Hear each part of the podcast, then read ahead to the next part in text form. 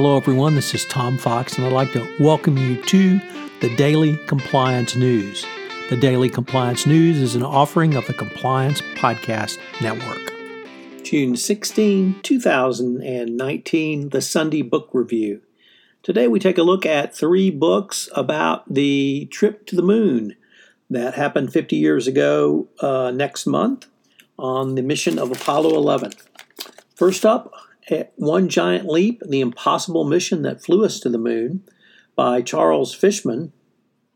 This book really tells the entire odyssey and scope of uh, Fishman's, excuse me, the journey uh, to the moon, starting with uh, NASA and how it designed the uh, entire lunar program, starting with Mercury, then Gemini, and then to Apollo. Some of the background uh, individuals Charles Stark Draper, the MIT professor, per- perfected the guidance system, Thomas.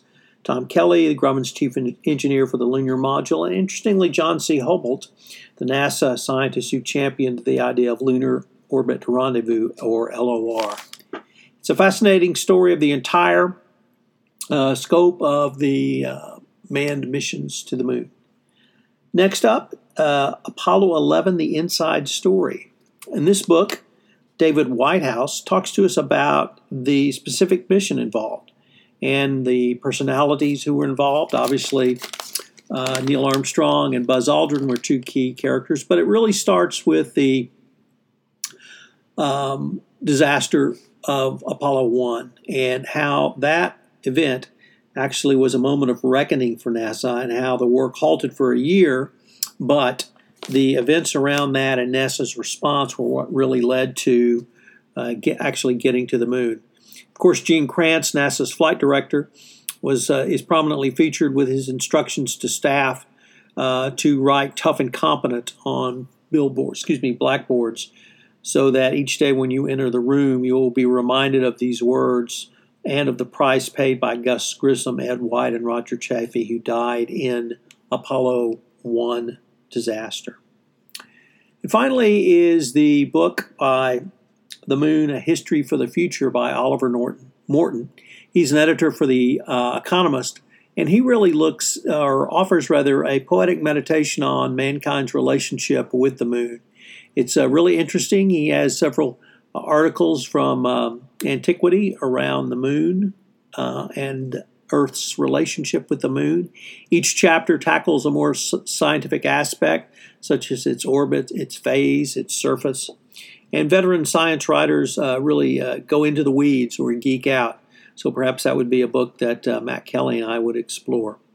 It's certainly a, a fascinating look at uh, humankind's uh, perhaps greatest scientific achievement of the 20th century, uh, I would say even greater than the uh, atomic bomb. And uh, the story is being told once again uh, as this summer is the 50 year anniversary, and lots of uh, different podcasts, lots of different articles. But I would encourage you to take a look at uh, any of these three books. Um, probably my favorite is the One Jeep, the One Giant Leap, which tells the entire scope of the NASA and the missions which led to getting a man onto the moon. But certainly, Apollo 11 uh, is a great story. Uh, I'm listening to a podcast right now on the final 13 minutes of Apollo, uh, which is indeed fascinating as well. I hope you will help help me celebrate this event, and I hope you enjoyed this episode of the Sunday Book Review. As I've noted several times this week, uh, my latest podcast is up, and I hope you will check it out Trekking Through Compliance. If you love Star Trek, or you just love compliance, this is the podcast for you. It's short, between seven and eight minutes each day, gives you a wrap up synopsis of the episode and then some compliance lessons learned. Also, I hope you will listen tomorrow for the Sunday book review where I detail four, three or four of the books that caught my eye from the weekend book reviews. Thanks. All of this is a part of the Compliance Podcast Network and now a member of C Suite Radio.